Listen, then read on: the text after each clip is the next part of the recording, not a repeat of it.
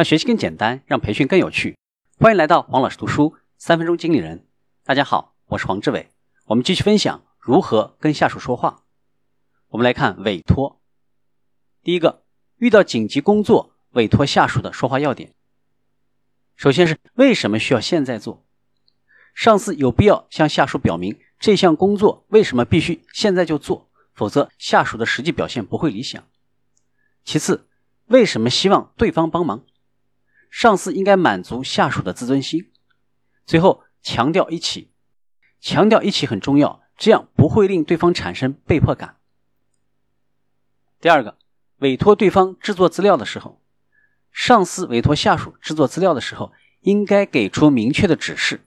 以避免出现错误或者浪费时间，事先说明背景，说明这项工作的整体意义和具体含义，去除表意模糊的部分。例如说截止日期是明天是不够的，应该说是明天的哪个时间，比如说上午九点还是下午两点等等。第三个，对不同类型的下属用不同的委托方式。对于追求职业生涯升级的下属，可以说这项工作很重要。有可能让你的职位更上一层楼，我不能交给别人。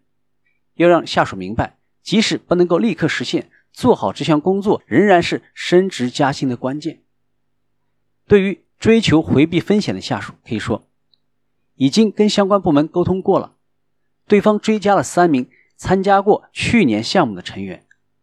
这样一说，就能够让下属感到放心了。这类人对一起的抵抗力很弱。对于追求挑战的下属可以说，这是从来没有人做过的企划等等。